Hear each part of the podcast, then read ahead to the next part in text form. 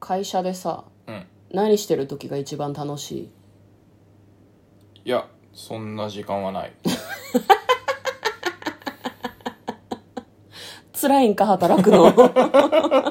いやでもストレスはゼロですあそうなんだ、へえなんでいやわかんない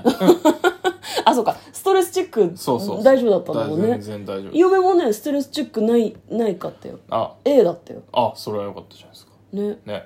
何なんだろうね、ストレスを感じているはずなのにストレスチェック間違ってるんじゃないのそれはよくわからんけ どねはいこんばんは嫁です向こうですトレーラードライビングング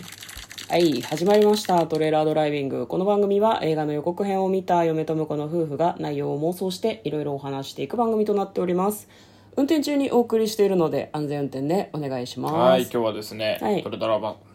トレドラバって言っち ゃったねサブスタジオの方から映画の妄想をしていきたいと思います。うん、ごまかせてると思ってるの全然なんだこのキャラってなってる ねそうだよね。 はい。やっていきましょう。はい今日妄想する映画はこちらです。サムジンカンパニー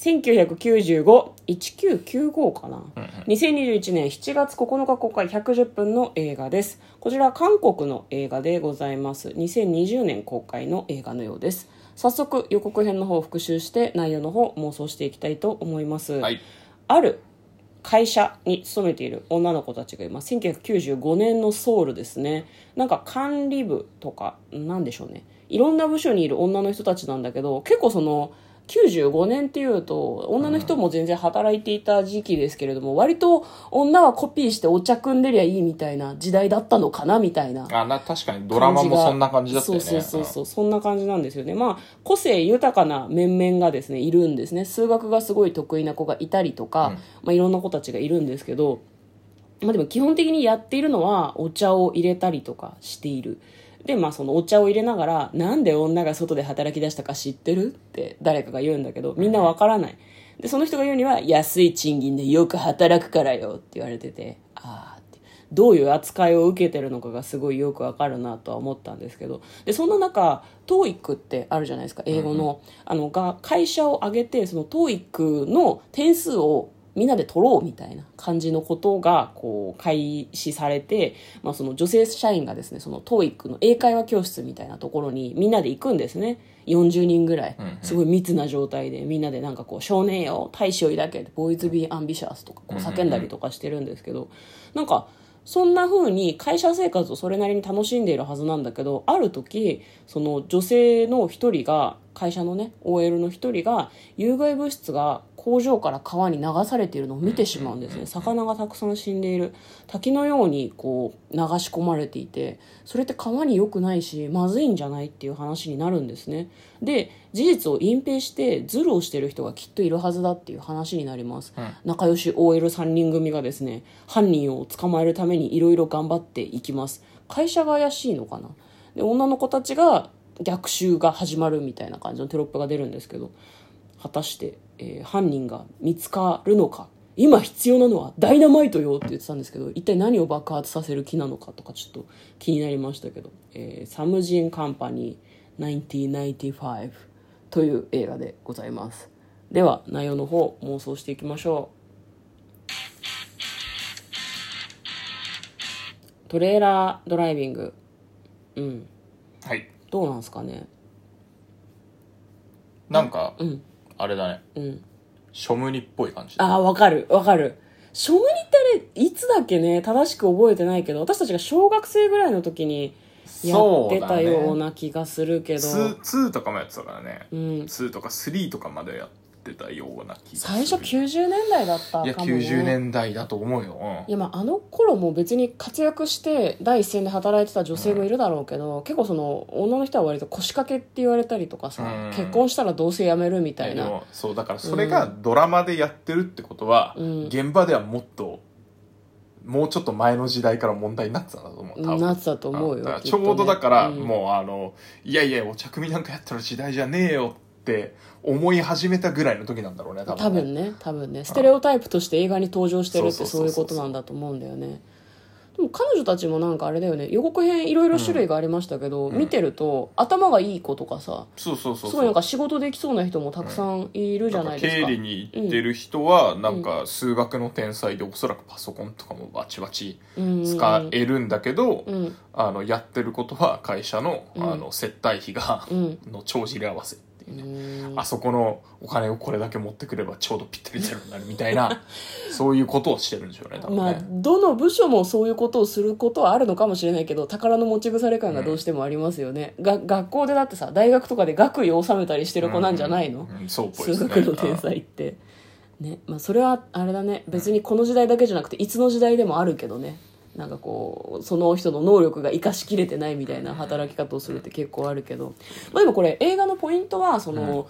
工場から廃液が垂れ流されているのを見てしまってでそれをどういうふうにこうなんていうんだろう訴えるかみたいなことなのかねそれとも犯人を探してその人にこう悔い改めさせて辞めさせるみたいなことなのかな、まあでも、庶務にの流れだと、まあ裁判沙汰っていうよりは、こう、うん悪いやつを懲らしめるっていう感じだろうね。あ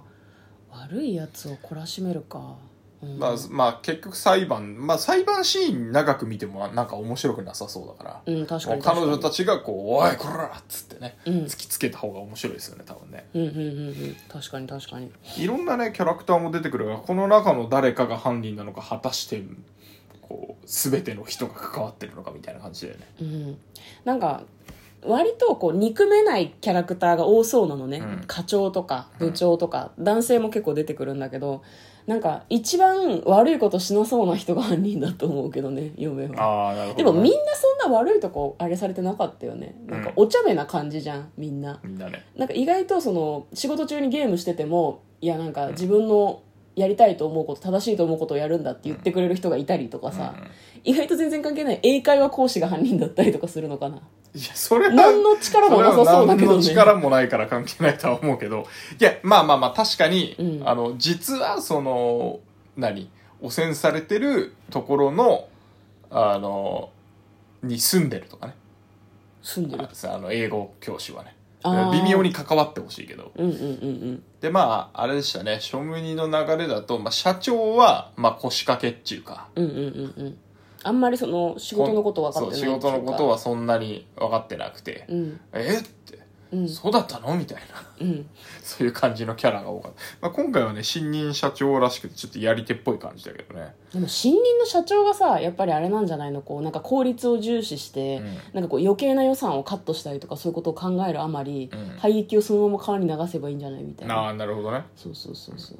まあでもどうどうだろうなし新任の社長が売り上げを上げるために下をこうグッと締め付けたせいで、社長の直属の部下とかがそういう悪いことをせざるを得なくなってたりするかもねなるほど、なるほど。本当はやりたくないんだけどここで帳尻を合わせないとみたいな、うんうんバレるとまずいけどやっちまえみたいな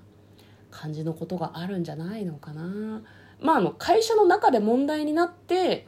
きっと会社の中でその降格させたりとか、うんうんうん解雇だとちょっとあれかね